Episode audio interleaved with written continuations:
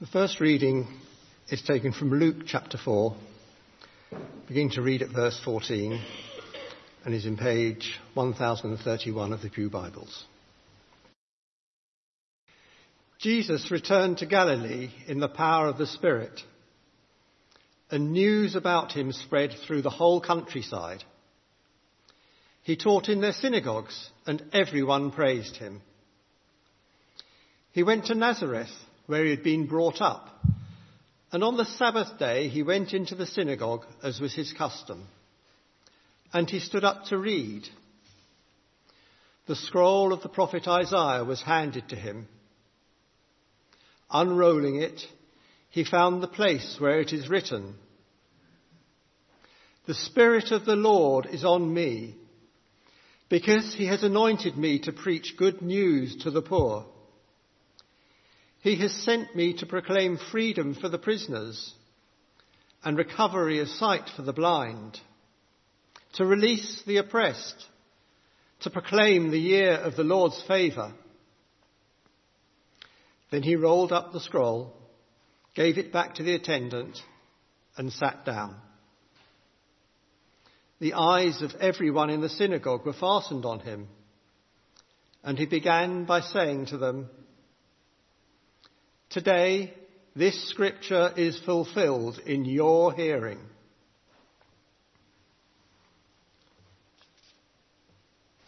The second reading is taken from Colossians chapter 1, beginning to read at verse 3. We always thank God, the Father of our Lord Jesus Christ, when we pray for you, because we have heard of your faith in Christ Jesus and of the love you have for all the saints. The faith and love that spring from the hope that is stored up for you in heaven and that you have already heard about in the word of truth, the gospel that has come to you. All over the world, this gospel is bearing fruit and growing, just as it has been doing among you since the day you heard it and understand God's grace in all its truth. This is the word of the Lord.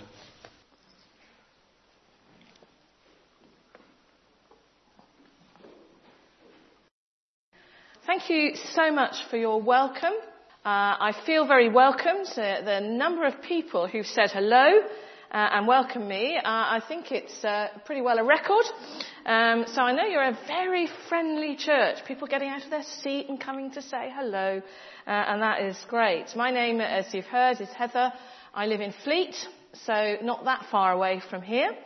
And uh, my role with Bible Society is as church partnership manager for London, the whole of London, and the whole of the southeast of England.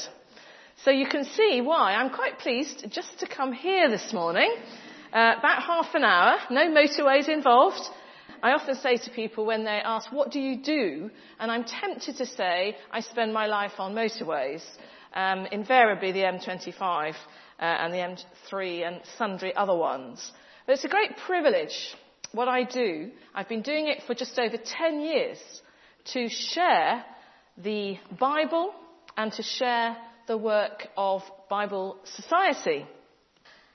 Now, it's also always a privilege to come to a church who supports Bible Society so that I can say thank you in person, which is what I want to do this morning.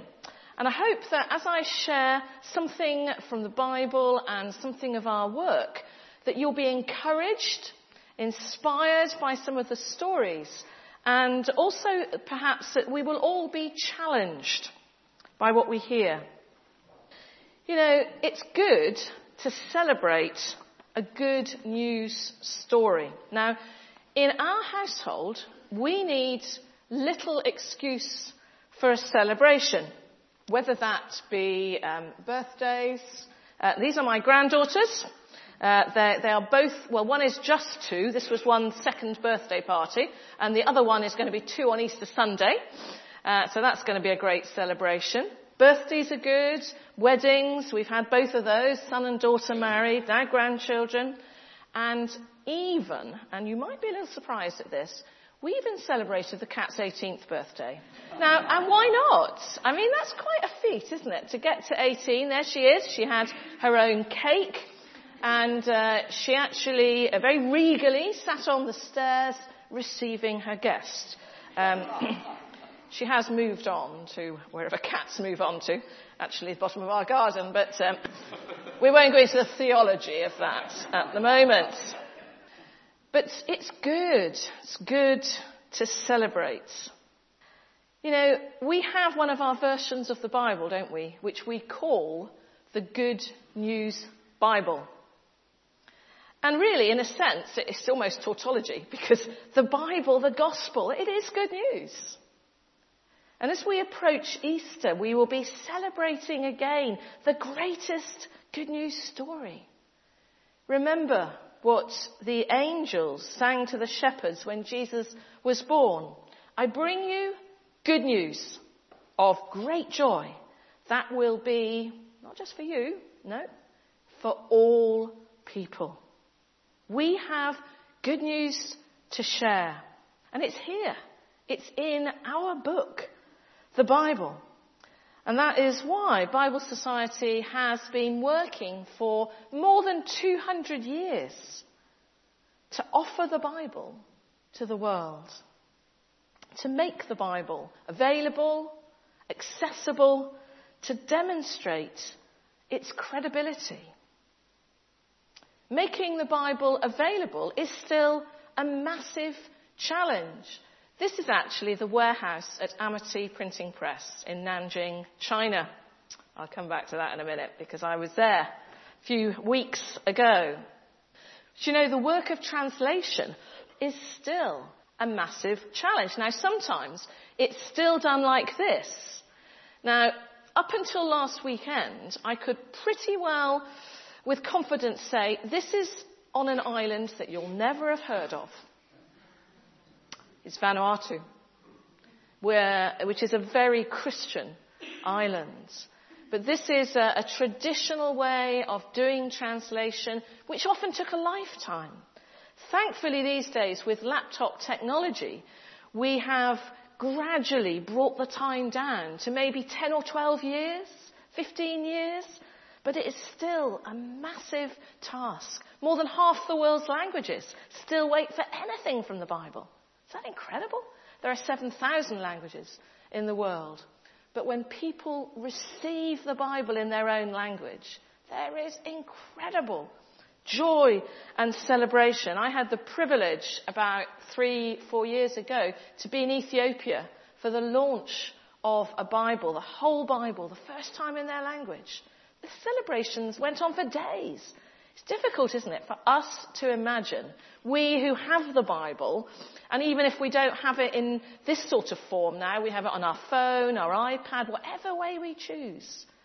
And yet, for those who are just receiving it, then it is precious.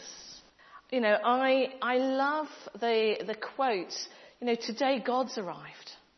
You know, He speaks my language.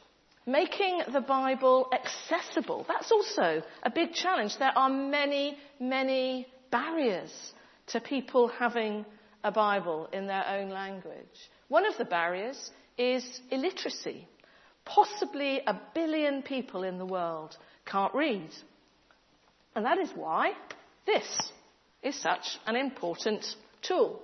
Now you can see it there. It's, for those of us who are older, it's like an old transistor radio that sort of size. Children wouldn't understand that.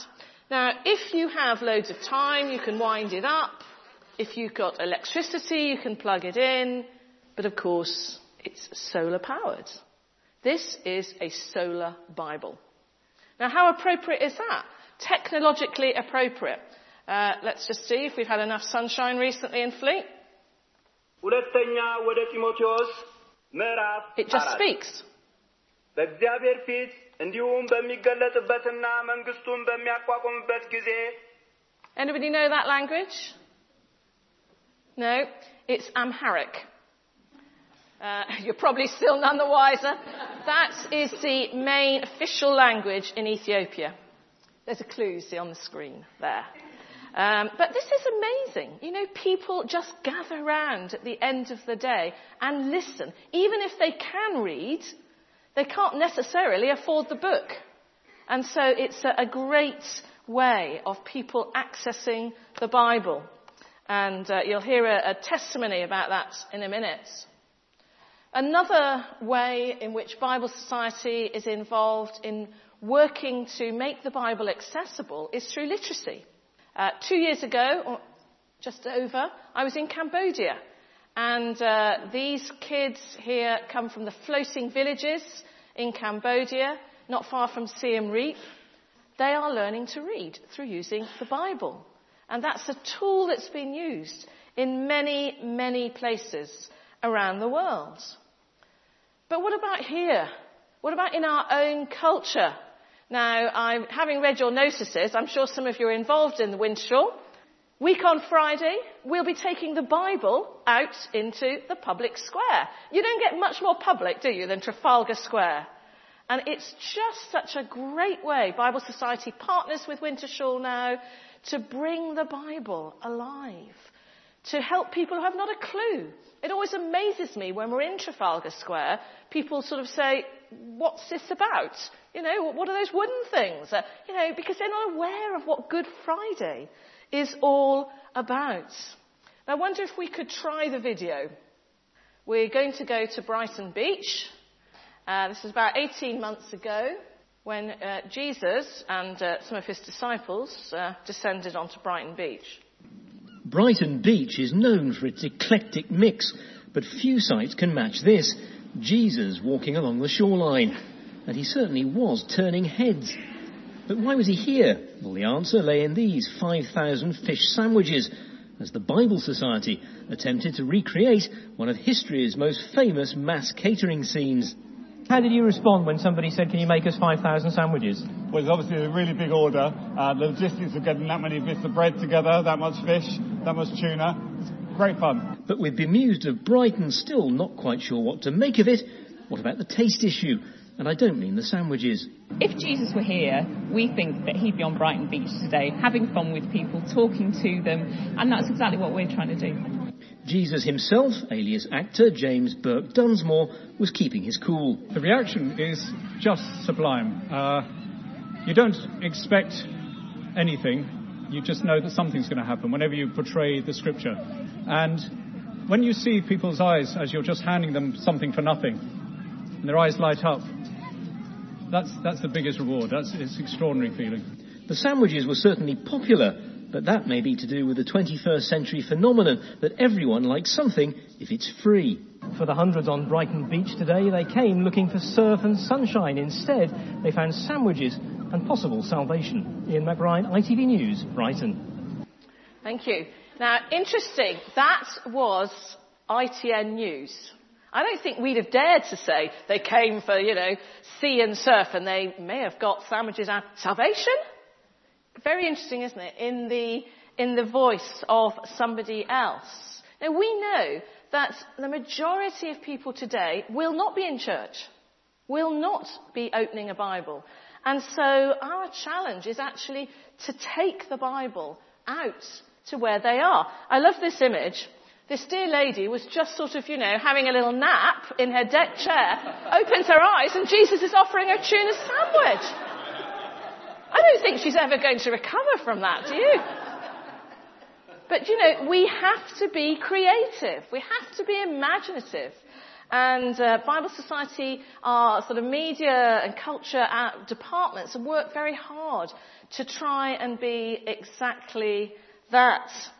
And I know also um, somebody's already mentioned to me, open the book, you do this locally, uh, now part of Bible Society. What an amazing way, telling the stories to primary children. We've just passed the 2,000th school mark, and there are 11,000 volunteers around the country. So, you know, that means that so many children every week are hearing stories from the Bible who otherwise wouldn't be. You know, this is what it's about, making the Bible accessible. Now, I don't know if any of you have uh, heard of the Bible bedtime app. about a year ago, we launched the Bible Bedtime app. It's a free download. You can find out all about it on the table at the back. And the idea is to encourage families who do not go to church, particularly, to do a Bible bedtime with their children. And there's five Bible stories. Uh, it's accessible on an app, on an iPad, and the children can get involved. And it's, it's been a great success. So we've just launched a second one at Christmas, the Nativity. Surprise, surprise. And in fact, at Wintershall, I was giving them out in bags at the end of the Nativity performance. Now, these are great tools. Some of you might have had one of these either in the Radio Times or in another magazine. Uh, we've uh, sent these out all over the place, and particularly the idea is that they should be given to those who are perhaps not familiar with the Easter story. I've bought quite a lot on the table. If you've got someone you could give this to, this one is particularly geared for reading to younger children. This one, the brown one, matches the Bible bedtime app. And you can simply zap the QR code and it will take you direct to the app. Uh, so please do, if your kids or your grandkids are into that, please do uh, pick one of those up whatever we do, wherever we do it, we want this reaction. We want people to know that God loves them, that this is a good news story. As these kids from the Solomon Islands said, you know, God's arrived here. He speaks my language. We want people to discover the good news for themselves, that they will meet Jesus Christ, the living words, when they actually encounter the Bible, the written word. Because when Jesus stood up that day in the synagogue in Nazareth, as we heard from Luke chapter 4, that in itself was not unusual. Reading scripture aloud played a central part in synagogue worship, and any man could do that. So there was nothing different when Jesus stood up as he read that passage from Isaiah. The shocking part was that Jesus, having sat down to offer his thoughts on that familiar passage, then made the dramatic claim. He applied it to himself and then laid claim, therefore, to be the Messiah. You know, in this general election year, we're familiar with manifestos, declarations of intent. Perhaps we're fed up with them already. And here we have what is, of course, known as the Nazareth Manifesto. To bring good news to the poor, to set the imprisoned free, sight to those who can't see, releasing the oppressed, proclaiming the year of the Lord's favour. And the response of those hearers is interesting. To start with, they speak well of Jesus. They're amazed by his teachings. But as Jesus expands on his theme and announces a period of God's favour for everyone. That was a shocking thing. Irrespective of race, status, or gender, then their amazement turns to anger. And as we go on in that chapter, the crowd, in fact, becomes murderous in their intent. It would appear that Jesus' suggestion that God was equally concerned for non Jews was what really prompted their fury. They wanted a Messiah for themselves who would bring freedom and blessing to the Jewish nation. But Jesus is announcing a time when anyone can receive the liberating good news. This scripture reading reminds us that God's plan is that through His written word, as the Holy Spirit speaks, all people might be set free. It's a message of hope for all people everywhere. Reminds me of John 8 verse 32. You'll know the truth and the truth will set you free. Let me introduce you to some people that I've met uh, over the years who this has happened to. This guy is called Ram. I haven't actually met him, I have to admit, this is a story that I've heard.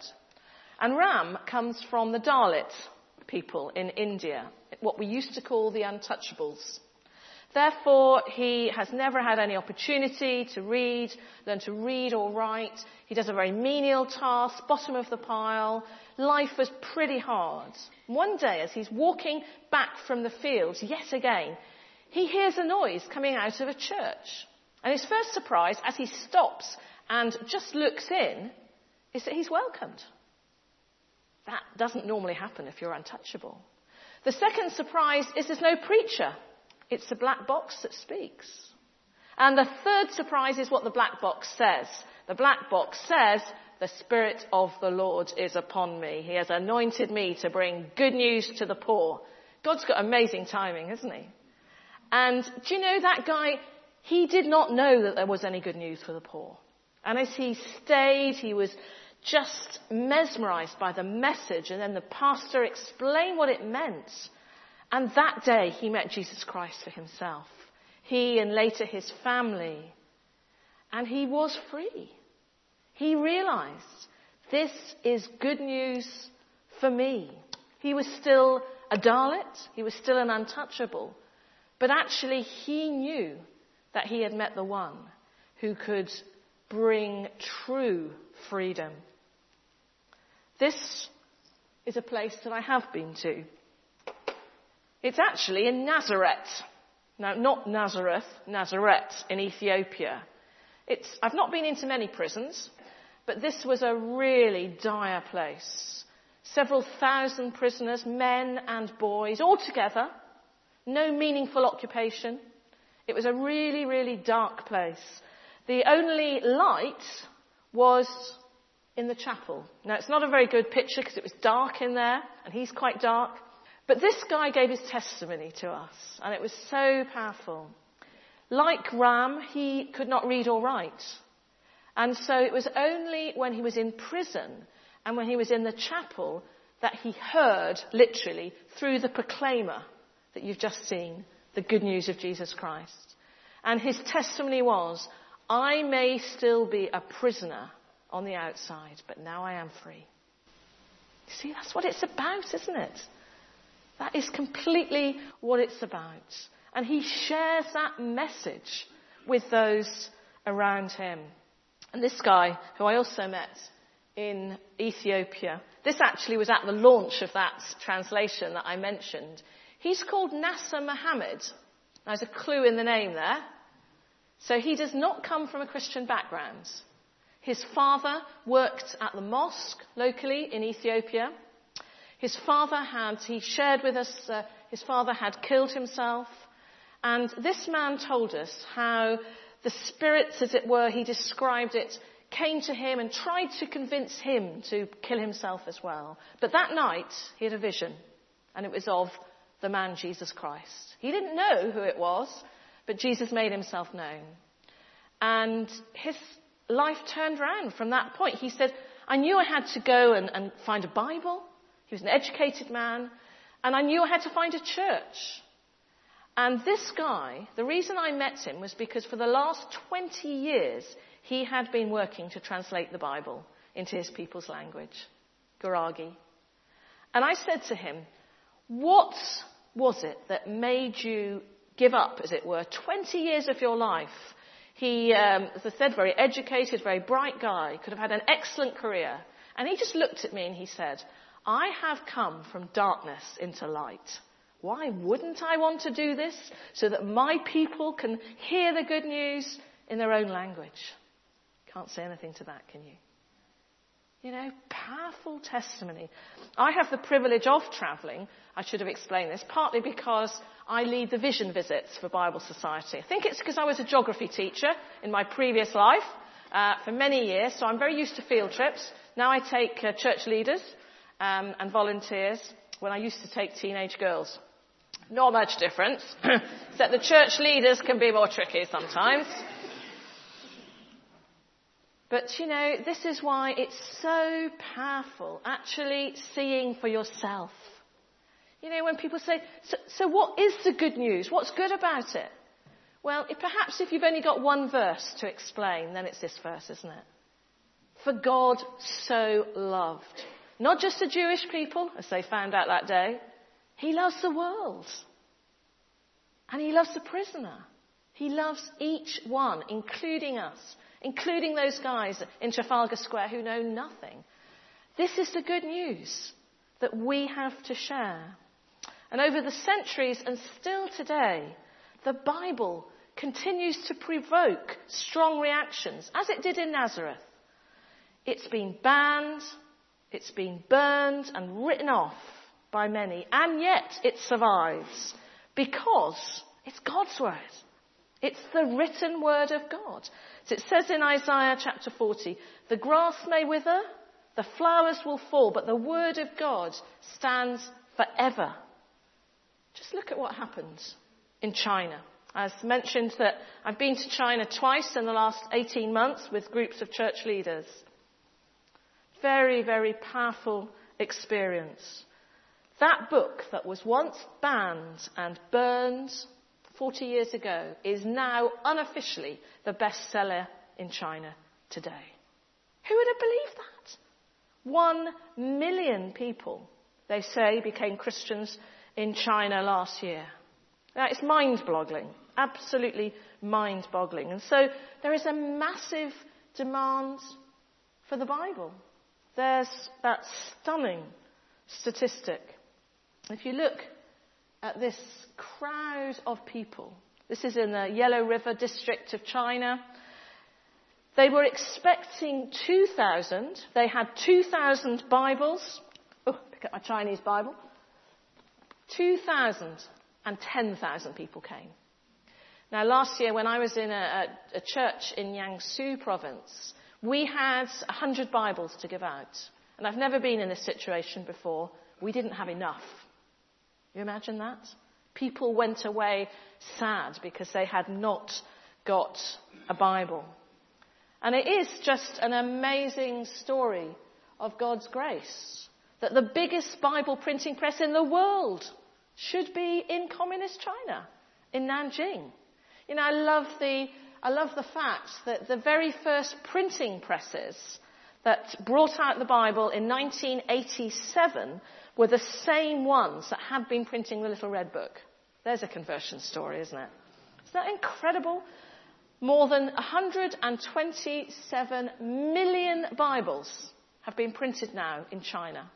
More than half are for the church in China, and the rest are exported around the world. It is an amazing thing to see the, as it were, the production line, one Bible every second. As I walked around Amity Press, I've been twice now, you just keep saying, wow, you know, it's amazing. So incredible what God has done. Bible Society is involved through the China Partnership, and uh, you, the Bibles that have the pink edges as you can see there, these are the ones that we subsidise. We pay for the paper that um, goes into these Bibles. It just costs 80p per Bible, uh, which in itself is quite amazing. And, you know, this was um, taken back in November when we were in a village church in Yunnan, which is in the far southwest, up in the mountains of China. Uh, six hours by minibus and other various forms of transport. Uh, 3,000 metres above sea level. Never seen Europeans before. Just that joy for the first time. Can you imagine living all your life as a Christian and never having a Bible of your own? This lady had had a Bible. Uh, she's an educated woman. But three years ago, she told us that her brother had gone to work in the city and they had only one Bible in the family, and so they felt he should have it. So for three years, she has not had a Bible. Just imagine, no wonder she's joyful, no wonder she's smiling, because that day we were able to give her a Bible again. And uh, this is in another church. Uh, this lady I discovered through the translator was 78 years old. She'd been a Christian for more than 50 years. Just imagine the privilege I had of giving her her first ever Bible. We're so casual. You know, we don't even bring our Bible, I mean, just the same to church. Oh, there'll be one in the pews. You know, we don't need to take it. The Bible for these guys is precious. So precious. The hunger that we see in China and indeed around the world is a massive challenge to us both to feed that hunger by providing Bibles, But also it's a challenge to us who have it but don't necessarily read it or take it, we take it for granted. Because if we believe that this is seriously good news, whether it's in our language or in the Chinese language, we've got to take it seriously for ourselves. And we've got to want to share it with others. Jesus made it clear in that manifesto the good news was not exclusive to the chosen few. It was a message for everyone. And whilst millions still wait to have it in their own language in a format they can understand at a price they can afford, then Bible Society is committed with your support to make it available and accessible, to demonstrate it's credible. None of this work would be possible without the prayers, the gifts, the legacies of individuals and churches such as you. So let me thank you once again for your partnership with us in this work.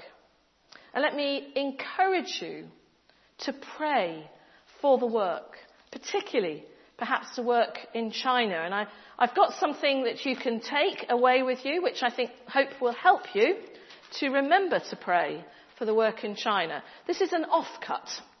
No Bibles have been damaged, I can assure you, of a Chinese Bible in Mandarin. Put this in your own Bible to remind you to pray for the church in China. And uh, if you want to know, is any, any Mandarin speakers here? No? Ah, yes, I thought so, but I didn't like to presume. So therefore, don't mob them, but um, they'll be able to tell you where it comes from. if not, you can always pop into your nearest Chinese takeaway and say, somebody gave me this, I think this is in Mandarin, could you just tell me what it says?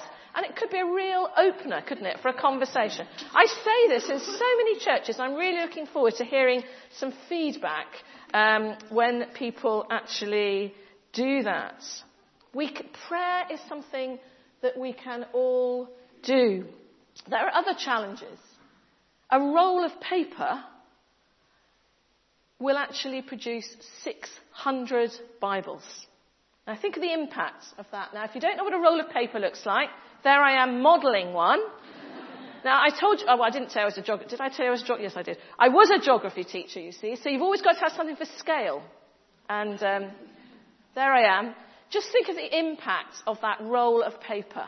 600 Bibles. It costs less than 500 pounds. So maybe that's a challenge for you as a church that you would like to direct your giving to that. Or as individuals. I'm sure that some of you are already Bible a Month supporters. If you are, then thank you so much. That is our very simple regular giving scheme. The little form looks like this, got a little Chinese boy on the front. Five pounds a month will provide a Bible for somebody somewhere in the world. Now that includes the cost of translating, production, distribution as well. Now, five pounds, what can you get for that? You know, when I'm at Waterloo Station, as I frequently am, you know, you can hardly buy coffee and a muffin for five pounds. And yet, for that amount, you can provide a Bible for someone every month. Obviously, you can provide more than one Bible, um, but that's, that's a challenge for us individually. We can make a difference. So I pray that each one of us will be determined to take this book seriously for ourselves. And may we know too the joy that the angels talked about so long ago this Easter time. And may we be encouraged to share this good news with others. Thank you. Just off the spur, on the spur of the moment, just a few things coming to mind. That huge challenge of how we can support people around the world, but also the joy on their faces as they read the Bible. And I wonder if we've lost that for ourselves.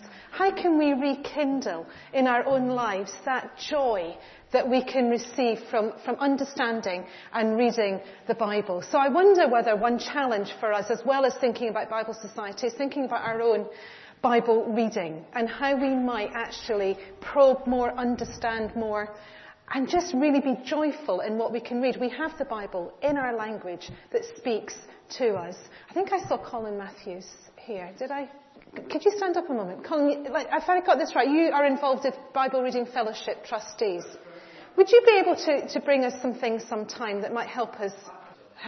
Brilliant. And there's other things as well. Maybe over the weeks to come, Colin, you could give us links to other things. Things for your phones, things, you know, apps. There are so many ways that we can read our Bibles. And today also there's some Bible reading notes that are available for free, as well as the um, BRF ones. Nancy Parker's got four copies. Stand up, Nancy. Oh, only two left, going like hotcakes. so if you would really like something to help read your Bible for two months or three months, speak to Nancy. We've got some spare ones from another publication that Nancy has. But let's, you know, there's a challenge. How do we get those faces of joy for ourselves as we rediscover, you know, the, the joy of, of the Bible?